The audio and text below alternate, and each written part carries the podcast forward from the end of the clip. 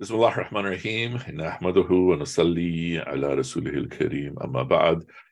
We express our praise and gratitude to Allah Ta'ala, and we seek blessings upon the Prophet, peace be upon him. Alrighty, we are looking at Ayah 35 of Surah An-Nisa. And before we jump into 35, does anyone have any other last thoughts, questions, reflections on 34? I forgot to look up the ayah that speaks about like the women's side of things. I literally just remember that right now. So I still owe that to all of you. But any other questions, thoughts, reflections? I have a question. Hamid. Assalamu alaikum. Wa alaikum assalam wa rahmatullah, my brother in al-Islam. My question is, where are you today? Oh, I'm at home. I'm not too far away from your family. Oh, this is the Masjid of Ahmad ibn Tulun in Cairo. MashaAllah. I cannot take my family then. Yeah, exactly. I cannot take credit for the photo though. Technically, the photo is from Sheikh Google. It's a cool photo. Very nice. And sometimes you can see that clock behind my head, like right there. You know, but yeah. Was that the extent of your question? Yes. Okay, not sure. Any other questions, thoughts, reflections? Did we discuss in this class, I can't remember if it's the 5 p.m. or this one, about this man who said he could accept Islam because it was truth, but not pray? I think was that in this class yesterday? No, it was in the 5 o'clock. Okay, yeah. Because I just heard a hadith about that, and I'm like, wow, that's fascinating. That Huzoor, Sallallahu alayhi wa sallam, somebody came to him. He said, I could do your bayah, I could accept Islam, but I'm just going to pray for like 2 prayers only. Okay. And he said, okay, sure, come on in. And the Sahaba, the companions said, why would you allow that? And he said, well, when he starts to pray, the sweetness of prayer and Islam will start to grow in him. So interesting. Oh, very nice. So I thought it was very interesting. Uh-huh. Oh, thank you. Any other questions, thoughts, reflections? Related, not related to Ayah 34. Oh, look at who is joining us. The brand new parents have joined us. Uh-oh. Are we seeing the tiny baby? Okay. No. Okay. Right. Mubarak to the new parents, Ahant and Rossi, for baby Omar Muhammad Vedantam. And so now we have another Muslim in the class. Okay. So continuing then on to Ayah 35 of Surah An-Nisa. I'm pulling up the screen. And once again, let me know you can see the screen. Okay, very good. So 34, we spoke about those issues, looking at the ayah as both prescription as well as restriction. And the point being, then we have ayah 35, which is very much a prescription, especially if the steps of Ayah 34 don't work, or Ayah 35 in general. And this is a suggestion for all of you to consider in the context of marriage counseling. This, I would suggest, is more effective. The concept marriage counseling, usually by the time people accept going to marriage counseling, it's pretty much almost too late. But usually it's the warring husband and wife, and then the counselor. But here is a method that I would suggest actually makes more sense. And so looking at it piece by piece, Ayah 35. So wa in khiftum shiqaq, if you are fearing a split between them two, bainahuma, then you should appoint an arbiter. from their people and one from her people. Okay. So writing it all out, hold on, 104, 16, Sunday. If there's a conflict between the two, have someone representing him from his side, have someone representing her from her side. And here is the really big part. If they want for the issue to be resolved, Allah will bring their hearts together. If they truly want that. Okay. And Allah is all-knowing, all-aware. So this is the principle, this is the prescription on what to do when you have this intra-marriage conflict. So writing out, even though I think all of us understand it, you have husband, wife. He is speaking to his advocate. She is speaking to her advocate. And then they are speaking with each other. Sometimes you might have a mediator in between. Why does this system make sense? As opposed to him talking to her, her talking to him, or him talking to her and her talking to him with a mediator. So let's say, why does the, we're going to change the color to green. Or let's make it light blue. Why does the light blue, the bottom one, make more sense than the red one? Hamid.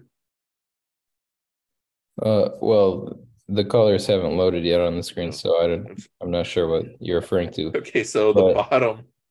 So can you see my arrow, my mouse? Yeah. So why does this bottom one make more sense than this top one? I would say if the husband and wife are having some sort of argument and it's reached this point where they kind of seek mediation, if they're just talking amongst themselves, the emotions are high, you know, they might not be seeing things clearly. But if they can kind of filter their interests through an advocate, I feel that it would be much easier to reach a resolution. Mm-hmm. Why? Because it kind of removes the intensity of the emotions that would be taking place directly between the husband and the wife. Very much so. Sadia. Actually, he said what I needed to say, so... Okay. Yeah, that same thing I wanted to say. Yeah, absolutely. Khurram. Yes, on the same lines, the only thing is that the advocates, I'm hoping they will be professionals. Like they might have a little bit training. And maybe might be a brother of his and a sister of hers. Might be his dad, her dad. Yeah. Yes, and they will be removed from emotions, and they will be more sympathetic. Mm-hmm. Towards each other to build up, to rebuild the relationship or patch up the relationship. Mm-hmm. Yeah. What else? Other thoughts? Why, Sabrina, you said bias. Explain. Okay, so I think if you have family members that are going to advocate for you, they're going to be biased towards the individual they're advocating for. Yes. Very much so. So, speaking from experience, I don't think family members should advocate for each other. Okay. Maybe they might not be biased in favor of the person they're representing. Okay, fair enough. But also, I think when it's through like pretty much you're at a third party. Like he said earlier, the emotions are removed, and there's more rationale. Uh-huh. And on top of that, that third party could advise who they're advocating. Mm-hmm. To the point where, like, you know, whatever they're complaining about, if they could be subjective and they could be like, okay, that's just nonsense. Let's not get to that far. Mm-hmm. Give me something more, I don't know, dire or okay, how about this way? So yes, in addition to the advocate having your best interests, the advocate is also going to be mediating with you on what is a valid complaint, what is not a valid complaint. Olfat. I was going to say something along the same lines, that sometimes family makes things worse versus a mediator. If they're professional and they're neutral, then less family members who are very emotional about whatever's happening may actually be a better idea. Yeah, it's very often in Desi and Arab cases, very often in, I don't know, Rossi, if you feel the same about Indonesian cases and such, and that often the family members advocating for you will be on the side of the other spouse for the purposes of establishing peace. But consider this approach, especially when you have others who you know, people who are going through marital conflict, that he gets an advocate, she gets an advocate, and then they figure things out. When you are on the receiving end, it is much easier to receive as well. That when you have a mediator and there's hot tempers involved, and it's basically the husband representing himself, the wife representing herself, if the temperatures are hot enough, and you might start accusing the mediator of not being fair. You're just biased in favor of that person. In addition, and because I get pulled into too many of these cases, that what also happens is one person speaks in bullet points. This is a problem, this is a problem, this is a problem, this is a problem. And the other person speaks in concepts. They're disrespectful. They are impatient. Yeah. Whereas the first person says, okay, you know, I tried to get a spouse to help with such and such, and then they said they would, but they didn't show up, right? They'll give very, very specific, detailed points. And so very commonly, they'll be speaking both in English and in two completely different languages. And then how are you supposed to mediate between those two? It's easier if they both speak in the same language. They both speak in bullet points, or they both speak conceptually. When they're both speaking conceptually, it's really hard to get anywhere. But at least if they both are, you can kind of get some things going. And so usually if it's husband and wife with a mediator, they might listen to the instructions of the mediator briefly. But when you have an advocate, think of this additional steps you're going through. You're talking to the advocate's making sure that they understand what you're seeking. They're also challenging you on what's fair, what's unfair, automatically putting you somewhat into your place. And then on your behalf, they're going to dealing with the other advocate, and then they're going back and forth. And everybody, all four people, and if there's a mediator, all five people, their primary interest is understood is that they want the marriage to work. And so then the advocates and then possibly the mediator between the advocates are going back and forth to figure out, how do we make this work? So then now when they come back to you, you're going to often be very ready to listen to what they're saying. You've released your emotions. You've been put into your place by your own advocate. And then now you're ready to listen. But the key principle, however, is that you have to want in your heart for your hearts to come together. If you don't have that, all of this becomes an exercise in futility. The hard part is finding people who will have advocates. So this is a weekly thing in my office, and to the point that even today, I was supposed to have a couple coming to the office, but then, you know, I canceled it saying, can we reschedule? And in most cases, it's impossible to get them to find someone that they trust that will speak on their behalf. And even like Basit, you might remember, there's a case where I tried to bring you and Samina in, but then the couple didn't want them, right? And, where Basit would have been the advocate for the husband, Samina, Mrs. Basit, would have been the advocate for the wife in that couple. But then one of the people of that couple said, no, we don't want this, right? And so we had a modified version in that case where Basit was sort of the advocate of the husband, and then the sister of the wife was sort of the advocate of the wife. And I mean, for whatever you want to share, Basit, how well or poorly did that work?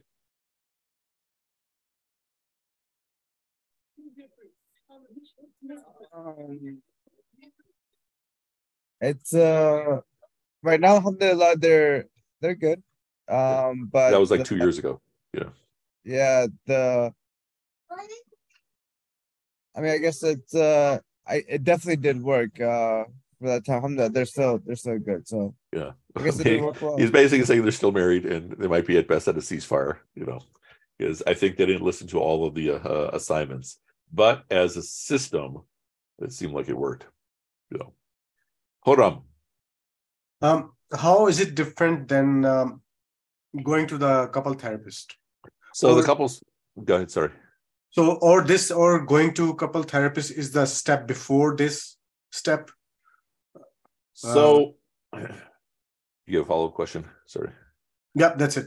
Okay, so when I'm officiating, I tell the couple to go through, number one, premarital counseling before the marriage, before they live together, and then I tell them to go through it again once they're living together. Before they're living together, before they're married, then it's a bunch of wonderful ideas. And for some, it might be beneficial for them to decide, yeah, maybe we're not good for each other. But usually the couple is so full of infatuation for each other. Oh, we love each other. No, we don't even want to think of anything breaking us apart. Oh. Hey, Hamid and Nur, were you kind of like that? Anyway, so then once they live together, now all the theory is gone. Now you're in the moment. And then the premarital counseling becomes much more effective. So now it's marital counseling. And so if the couple begins that very early in advance, then you already have established relationships or established trust when you're now going through bigger problems. So even when I'm officiating, I'll tell the couple, all right, you have to give me an update on how things are going for the first 6 months. And then each year for the first 7 years. Only one couple in history has ever done that. And they seem to be very happy, mashallah. Right. But the point is that usually when people go to marriage counseling, it's already way too late. That not only are people so deeply set in their emotions, they're deeply set in their stances and refuse to leave. And, you all already know my personality. I have no problem being blunt. The common professional counselor has much more boundaries into what to say and how to say it. And I have no problem telling a couple, yeah, both of you are a bunch of idiots. And it's probably better for humanity that you don't reproduce. That you can all picture me saying to a couple. So the point is that the counselor, if you're going to them very late in the process, it might be too late. But the bigger point being that the counselor is trained for this, yes. But the people may not be trained to listen. Make sense? And then, like I said, the counselor, the professional licensed counselor is also limited in, what they can say and how much they can get involved. And these are boundaries that I don't have where I can be very, very frank. Rossi or Ahant, or should we say Amar? Abu Amar, Omar, yeah. In our experience, in the beginning of the process, when Ahant approached me, I said, hey, if you want to really serious about it, we have to do premarital counseling. And then decided after like 8 sessions that if you want to like, you know, like move forward. And then it's really effective. And then after that, we kind of like seek for advice to couple like community leader, including Prof. Muzaffar, mashallah. And then I told him, hey, after even we, you know, married, we have to do, you know, like marriage counseling, just preventive, like marriage counseling, just once a month, check in, get the tools. And it's really effective because like, when we are married and we know we brought like a lot of like baggage, and then that baggage kind of like so hard if you don't have any tools, if you don't have any like someone to turn to, so like ask for advice. And I think like one of the most beautiful advice that I got is that you know, like you have to find someone that you both like respect. So when something happened, you go to that person and like ask for advice, and like you know, like both couple will listen to that person. Mm-hmm. Yeah, very much so. You both have to, I mean, both the husband and wife have to be ready to listen to the person who's giving them instructions. Sometimes it has to be someone with coercive power, right? That if we don't listen, there'll be other consequences, you know, whether it be shunned from a community. One of the benefits, however, Rossi's comment reminded me of this, is that when you're going, and this will lead to your question, Khurram, when you're going to a professional counselor, as opposed to your family member, you're going to be more comfortable in talking about things related to intimacy, right? That's more an issue of the culture as opposed to human nature.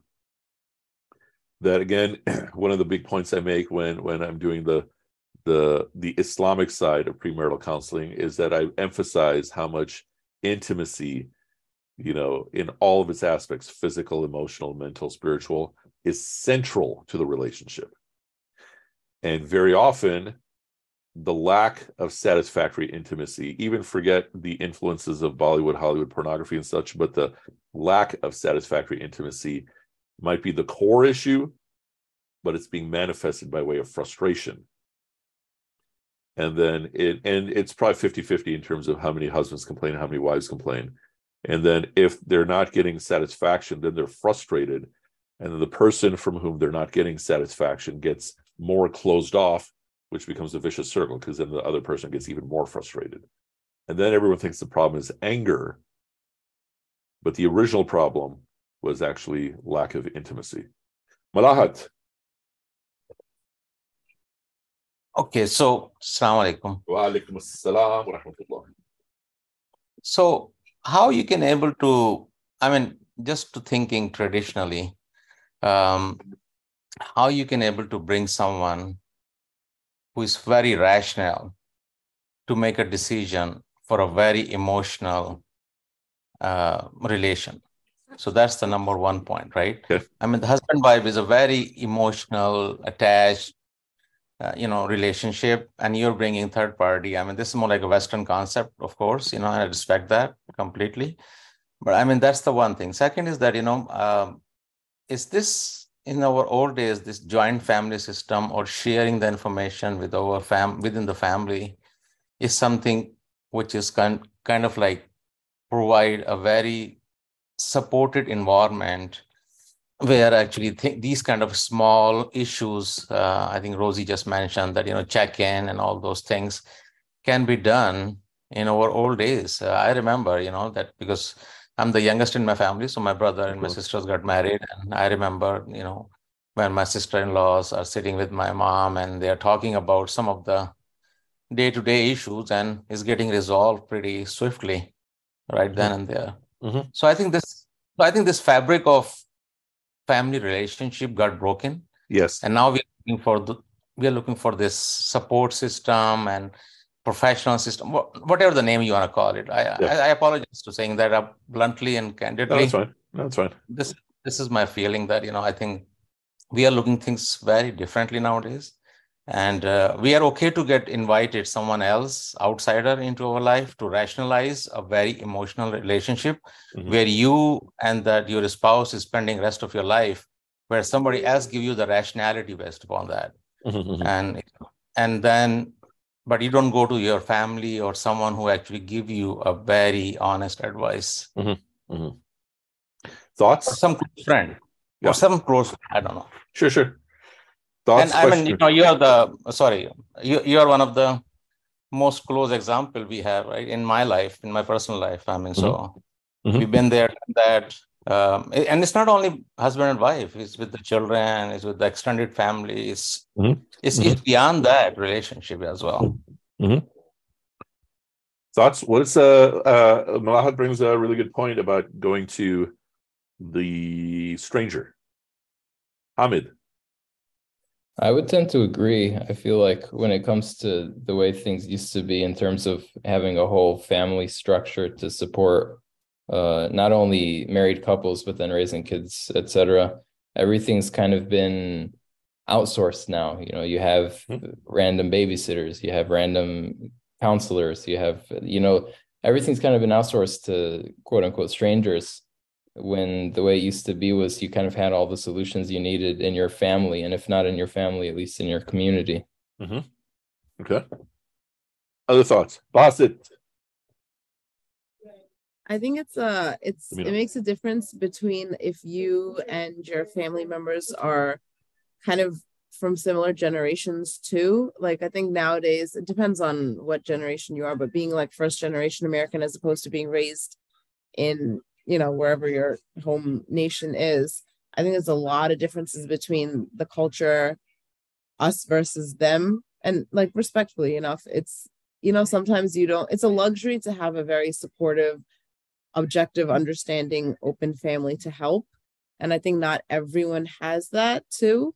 So sometimes bringing in an outsider gives you that objective viewpoint and kind of takes the bias out of the situation. A lot of times, you know, more often than not, it's the woman living with her in-laws. And sometimes when you go to the matriarch of the family, you know, it's, she may not always have your best interest at heart, intentionally, unintentionally, whatever it may be. So sometimes bringing in that objective outsider, and that too, chosen wisely, bringing in someone offers, kind of gives her, she feels like there's someone on her side, or even on no sides, not someone on his side only. Mm-hmm. She gets an equal representation also. Okay. Kibriya and then Sadia. I don't know. I mean, maybe Brother Malahat, you're an exception, but have you seen, looking at my parents' generation, half the people are salty. Even translate what salty means for everybody in the class. Huh? Translate what the word salty means. Yes, like, you don't see that love. They're just like stuck with each other, and they're just like, I don't know, like always angry, and like I feel like it is a paradigm shift for our generations, and some of us are struggling with that because like our parents, you know, they stay with each other. There's no word of as divorce, so they work it out no matter with a hammer or nails. It doesn't matter. Mm-hmm. So I it's hard because even, you know, I know there are a lot of people are just oppressed in so many ways, but they're just not saying anything because these are like, you know, traditionals, and we stick together, you know. Mm-hmm. So I guess for our generation, it's a paradigm shift, and we're trying to find that balance for ourselves in our marriage and trying to sustain it. And we can't relate to that past generation either. Mm-hmm. We can't sustain our marriage in that past model. One point I really want to emphasize in your point, Kibriya, is that the previous generations were conditioned that you're all in, right? Yeah, and this is a point that I realized that I had to start making again in, you know, when their couples are coming to me, that you have to go in with the attitude that you are all in, you're going to make things work. There are some cases not even related to abuse that two people are just irreconcilable, but most cases everyone has one toe or one foot always outside. Right, like in our generation, I think we're the other extreme, right? It's like, oh, it's not working, we're all out. Yeah. So I see that both extreme, I guess, finding that balance, and again, the paradigm shift. Mm-hmm. Sadia and then Malahat. I think that the joint family system has its pros. Like, you know, Brother Malahat was mentioning that you have this family support system. You don't have to go to for babysitting outside. And so there are like day-to-day help and support there if people are, I mean, people living in the joint family have that type of relationship and the communication going. I mean, you could have a joint family, but, you know, not necessarily a good relationship with people living together. They're just there because they have to, or they must, or, you know, whatever their choice is. So it can have both positive and negative, and oftentimes it can become a huge, heavy burden on the marriage itself, especially in the beginning, because the new person getting added to the family has to make everyone happy. That's, you know, because he was mentioning the traditional lifestyle.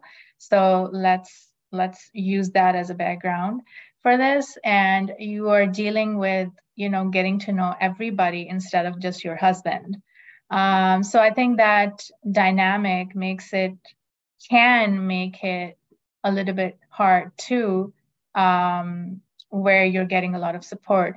So I think that in those cases, so let's say if we choose to go to the family, which is great if they know you, if you have had a great communication with them and they know you. I mean, sometimes family loves you a lot, but they don't really know you. So, so we have to find, you know, if only their love for us is enough, and would really be, you know, what the advice they're giving, I mean, whether it is honest or not. I mean, is it just based on love and care, or is it actually practical enough to work for you? So that's very important, I think, when we're talking about those things, and especially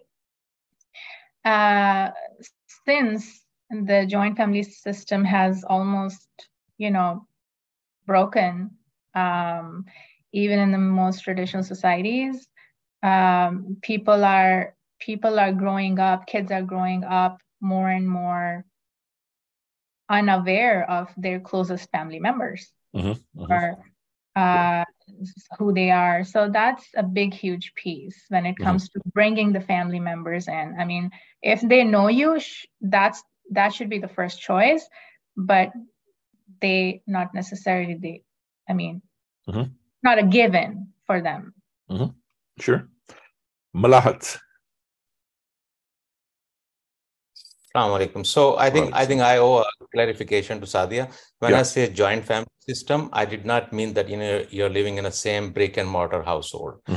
And one thing, I cannot comprehend the idea that, you know, in the male or female in their life, there's not a single person or a few people they can actually share and trust more than a professional services. That's number one. And somebody's not rational in their life. I think that we always have someone like I have you, rational in our life, and make. I don't know if I'm rational. Yeah. Well, but you know, you make things miserable sometimes for us. That's rationality.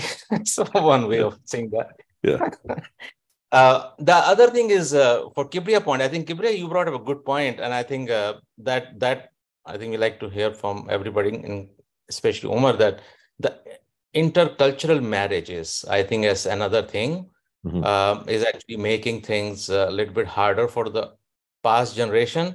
But on the same time, I mean, Gabriel, if you see that, if we put ourselves into their shoes emotionally, and if you see them, you know, as a hammer and everything looks like a nail, but how about us, ourselves? Maybe we are the hammer.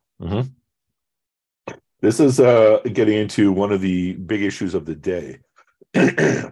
So what are some of the things that are acting as obstacles? Number one is migration, right? So everybody here in this class is either an immigrant or is the descendant of an immigrant. In Jewel, in your case, I don't know how far back it goes, but you're still an immigrant going into Islam.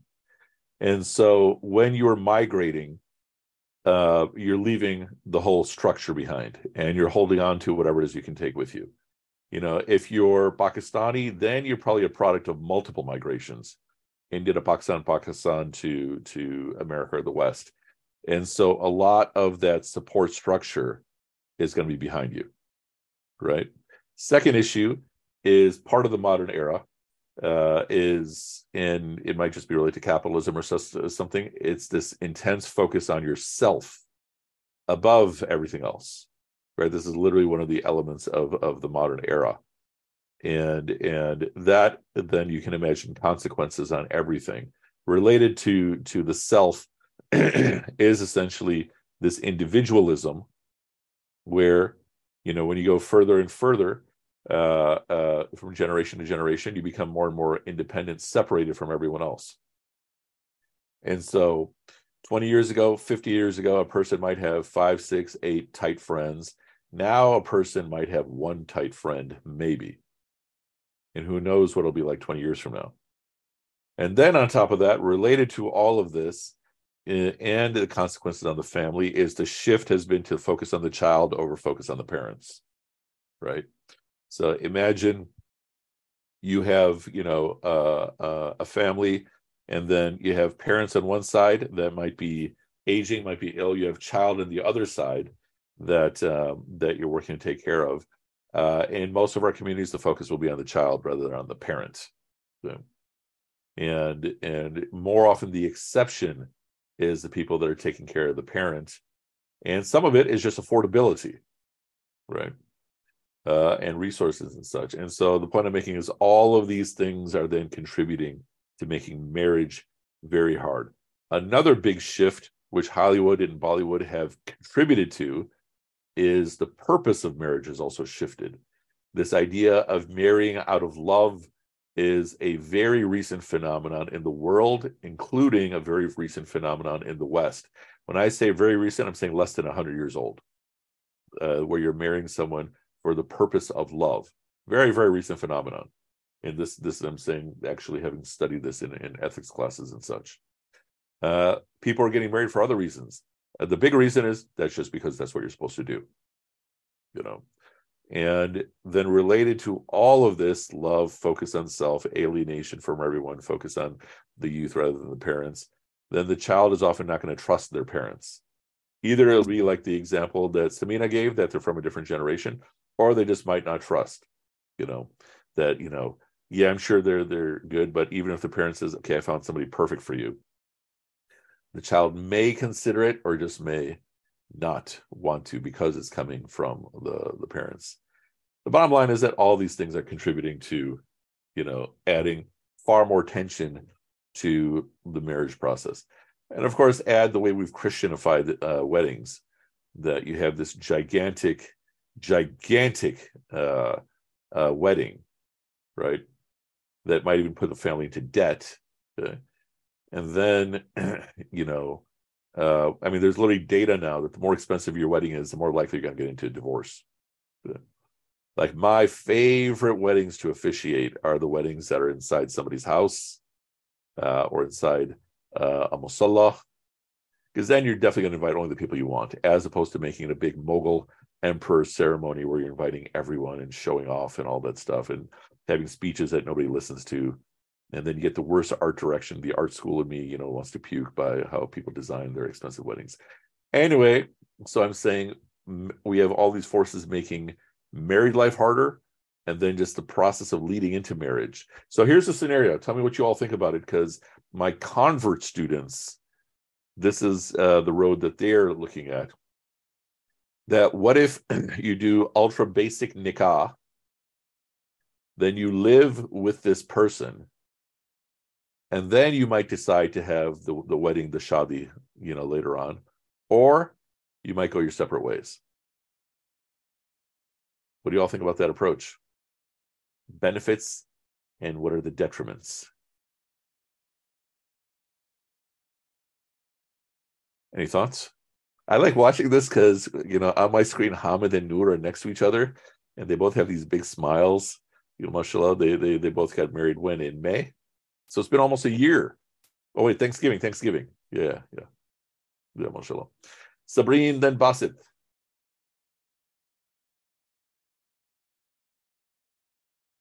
So I think it's a good idea. It's dinner time for the baby, sorry. Yeah, that's for sure. I think it's a good idea and not a good idea because one, it depends on if you have one foot in and one foot out. Yeah. So like, oh, I didn't spend all this money on a wedding, so I could just easily walk away. Okay. So what if we say you have to still be the intention that you're all in? Yeah, then that's a great idea. Okay. I say even skip that big hoopla. Uh-huh. Basit. So you're saying at the end of the nikah, quote, trial period, you either stay married or get a divorce?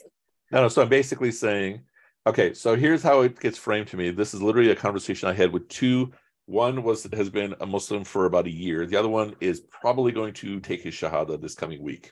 Okay, two separate people, and literally it's the same conversation. So the student says, you know, I don't know if I want to be married to someone if I haven't lived with them. And what are they essentially saying? I don't want to be married to someone unless I know them really well.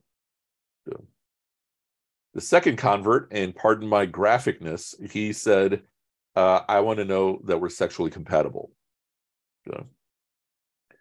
So the prescription I gave to both of them is you do a nikah with the person you're looking at for marriage, and you're all in. So, but you may decide after a year, no, this is not working. But your intention is not to divorce. Your intention is not to consider the divorce. It's literally the same thing. Okay? But the psychology is different. It's literally the same thing as all the other marriages, just without the gigantic, 50,000 event party. Samina, what do you think? So then after that, again, quote unquote, trial period, it does either end in inevitable stay together or divorce. Those are the two options, right? And doesn't that happen anyway? But now now you have like a way out. It's like an option. The way that I always thought, when you enter a marriage, you inshallah enter it for life. If that is correct. I mean, divorce is always an option, obviously, but it's not something that it's a 50% chance of it happening. That's something that you should never want to happen. Yeah, you're going in all in. You're going in with the intention. Yeah. Even if you go in all in, you're still telling me at the beginning of it, try it out for a year, and if it doesn't work, it's going to end this way or the other, as opposed to this is for life. Okay. So then your criticism is? She wishes that she could have had that option. That's what it is. You need to read between the lines, brother. I'm like, come on. Yeah. Why didn't I do this? I do not like that option because I feel like it kind of sets up in, again, quote unquote, easy way out. I'm not saying it's always not an option. Sure. I know that divorce is always an option, but I think that even if you're saying I'm going all in, I think if you set up that preface to begin with, you're not really going all in. You know that at the end of this trial period, you're going to make a decision. Okay. I mean, I'm saying the year hypothetically. The reason why it's hypothetically way, in my way. Yeah, you're setting a time limit as opposed to for life. Yeah. And again, okay, keep going. No, I'm just saying because it's just... once you kind of allow the person to think that there's a way out, it's an option. Okay. Now, what if we add to it? Tell me if this changes anything. That if kids are the result, you still have to fulfill all your responsibilities regarding the kids. I even got a thumbs up. I don't know if you can see it. And everything else still is in place. You have to treat each other with dignity. The whole process has to be with dignity. And you also have to keep each other's secrets. Does it change anything, especially the kids part? No, not for me. Okay. I feel like once it's in your head that you have two options at the end of the set, whatever time period it is, that those options are always there. So even if you're all in, I could tell myself I'm all in every day, but if I have an argument with him on Tuesday or once, after a few months, the first thing that's going to come to my mind is okay, I'm gonna look at my calendar. I got 8 more months of this, and then I'm probably like, I'm building up to this inevitable out. Even if I'm all in every day, I still know there's a finite time. What if we say the trial period is 10 years? I don't know. I feel like 10 years is still 10 years as opposed to life. Okay. Okay. All right. Do you have a 10 years plan for us, package plan or something? I mean, working it out, but okay. Olfat and Sabrina. It still sounds like a marriage to me, whether they have the ceremony or not. It's still a marriage. Yes, it is. So it's, what's the difference? The ceremony is just like an event, like Gabriel was saying. It's not. Oh, now we're officially married. You're officially married once the kitab happens. Yes. Yes. And so the difference is essentially in the amount of weight you give to the actual ceremony.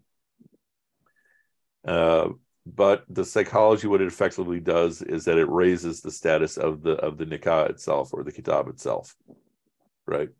What's the common Desi approach? The common Desi approach is you have batbaki that has no Islamic value, and you're now engaged. Then you have nikah shaadi, and then ruksati, which has a medium Islamic foundation, but not much. And the Arab approach is you do kitab, you pretend you're not married, right? But now you can be sitting next to each other, right? Yeah, and then some people skip the ceremony altogether and they just do the kitab and they're married. That's it. Mm-hmm. Yeah. So you're saying, Olfat, as far as you can gather, it's basically the same thing. Yes, because so let's say if they do decide to go their separate ways, it still counts as a divorce and there's still the stigma of divorce for women. Mm-hmm. That is so far the big problem in the approach that I'm suggesting. That a guy 50 years old can marry a woman in our culture who is 60, 50, 40, 30, 20. Yeah. Whereas a woman, each year she gets older, her window shrinks tremendously. And so this approach that I'm suggesting, I think still fundamentally works against women. So, Sabrine.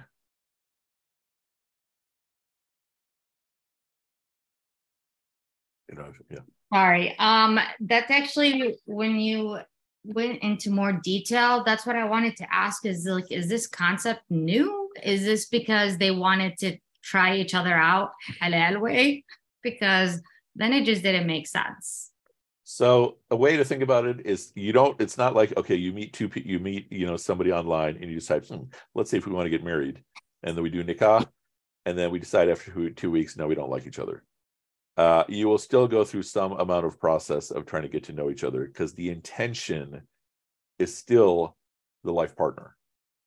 So if that's the intention, then what is this the point just to save money on a wedding? Save money, but save all the stress of the 2 hour party. Yeah.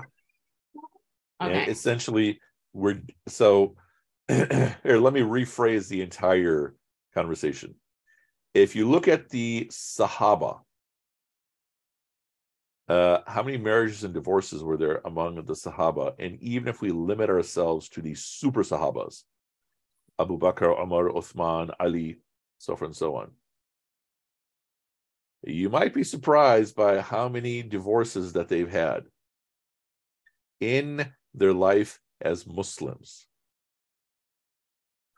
It's easy to verify, but if I remember correctly, Omar has been married 7 times. Ali's been married 10 times.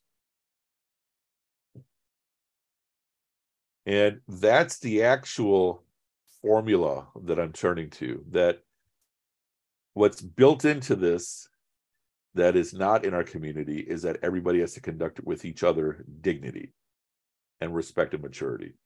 The amount of gossip that we have is literally the opposite of it. Okay. And then you're going in, all in, with the responsibilities of being all in. And you're not looking outside, maybe I'll be happier with that person's marriage, but we did see an ayah about that a couple ayahs ago in this surah. And if you want to exchange one wife for another. But you may determine, you two are not happy together. Or your deen is not better together. So, the bigger point I'm saying is I don't know of a system that works. I don't know of a system that, in terms of how to get two people to find each other, I don't know of a strong system that works. How much to get to know of each other before the wedding, you know, before deciding to get married, because you're not really going to know yourself if this is your first marriage until you're actually living with a spouse, and you're not going to know your spouse until they're living with you, right? There's a major portion of both your personalities you're not going to know. And then the process of when you're in the marriage, it could be a regular check-in and evaluation, almost at the risk of sounding ridiculous, like going in for your oil change and tune-up on a regular basis. But no, I don't know of a system that works. And this is something I've been reflecting upon for years. So that, I invite all of you to also even think about it. But a part of this, like I said, after officiating a bunch of marriages, I realized people don't know how to be married, so then I had to give them religious counseling in addition to the premarital counseling. And then I realized people don't know how to be adults, so then I had to put people through adulting training. And I might discover something even deeper than that. Basit. I think Sabrina had... Sabrina, is your hand still up, or is it newly up? It was up, but I forgot. Okay. Basit.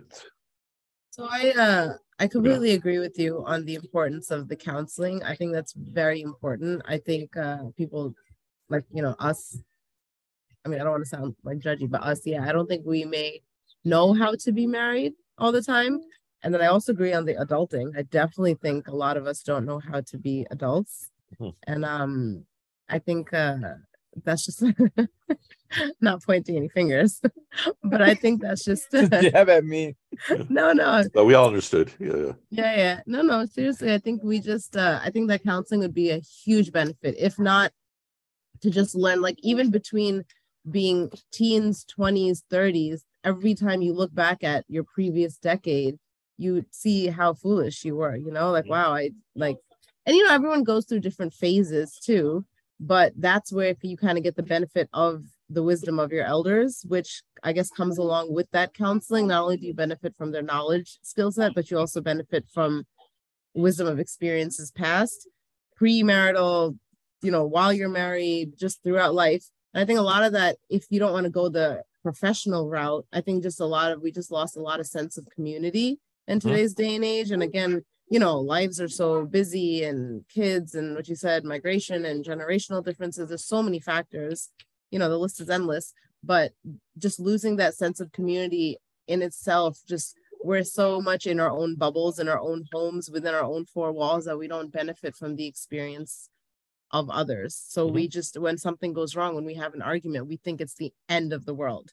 Mm-hmm. You know, how dare he? And you know, I cannot believe that he said this to me or this and that. But then when you kind of talk to other people, you realize that it's pretty common. It's okay. These things happen. There are ways to cope and learn from it. But if we're just, you know, me versus him all the time, we don't, you know, it leads to situations getting a lot worse than they could be had we had that wisdom experience, training, counseling, whatever it may be.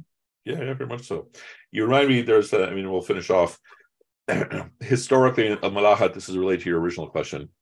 I think even in addition just to the extended families, there was another sacred relationship that was part of the picture. You have your relationship with your parents and family, you have your relationship with your spouse, and you have your relationship with your sheikh.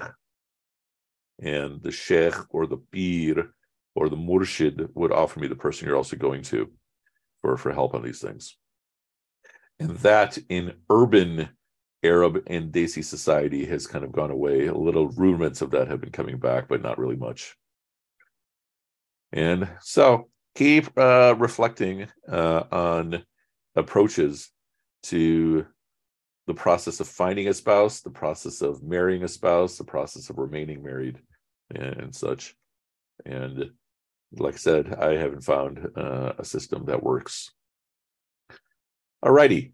We'll stop right here, inshallah. No class tomorrow. We do have class on Tuesday, and we will finish inshallah on Wednesday. Okay, may Allah ta'ala reward you all inshallah. Subhanakallahumma bihamdika nashhadu an la ilaha illa anta nastaghfiruka wa natubu ilayk. May Allah ta'ala reward you all. Wassalamu alaikum wa rahmatullahi wa barakatuh.